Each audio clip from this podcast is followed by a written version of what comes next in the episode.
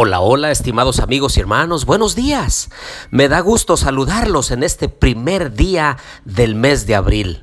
Los invito a buscar a Dios en oración. Querido Dios y bondadoso Padre, alabado sea tu nombre, Señor, en esta mañana. Gracias porque nos das la oportunidad de ver la luz del nuevo día.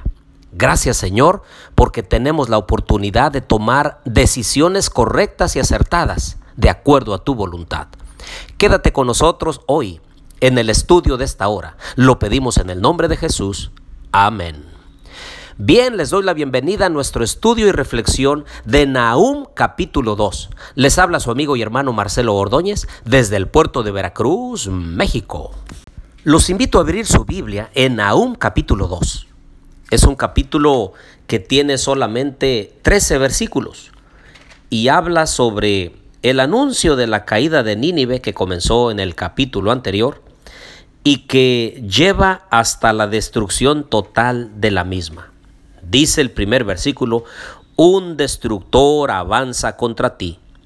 Monta guardia en tu fortaleza, vigila el camino, ciñete la cintura, reúne todas tus fuerzas, porque Jehová restaurará la gloria de Jacob, así como la gloria de Israel en forma muy gráfica describe una ciudad que está por ser atacada y se prepara para la defensa.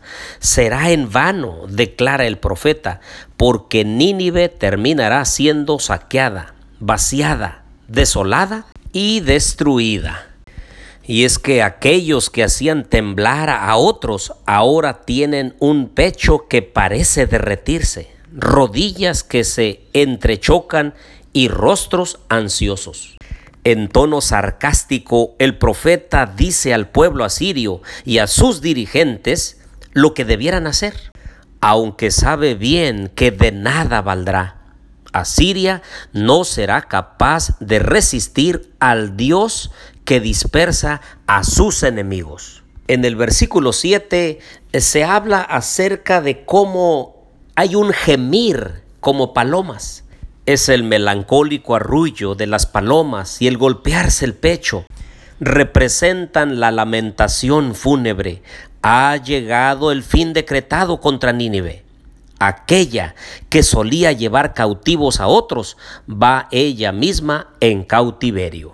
Los versículos 8 al 10 hablan sobre el estanque cuyas aguas escapan, y es que los fugitivos corren para ponerse a salvo. Nada tiene ahora valor sino la vida misma. Dejan atrás su botín para sus atacantes.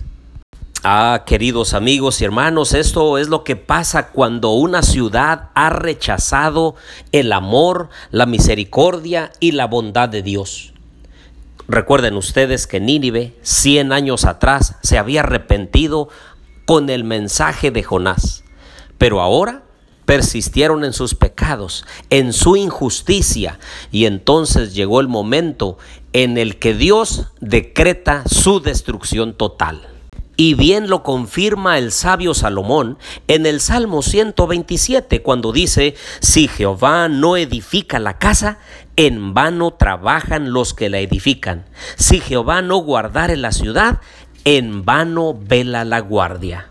Así es, querido amigo y hermano, cuando nosotros no ponemos a Dios en primer lugar, cuando lo desechamos de nuestra vida, cualquier cosa viene como sustituto de Dios.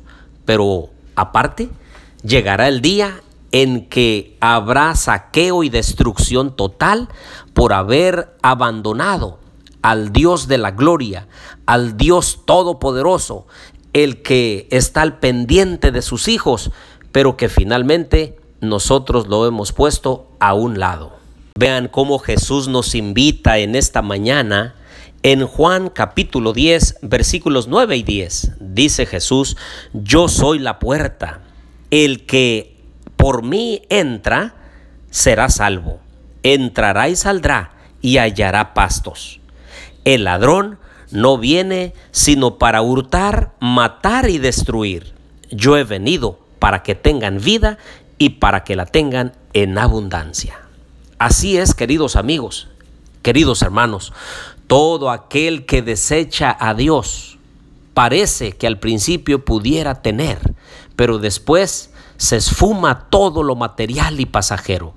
Pero aquel que confía en Dios, aquel que decide entregar su vida completa a Él, aquel que decide caminar rectamente por sus caminos de justicia, ellos, ellos serán sostenidos por Dios, porque el enemigo ha venido, ha descendido a esta tierra con grande ira, sabiendo que le queda poco tiempo, y su obra es de hurtar, matar y destruir.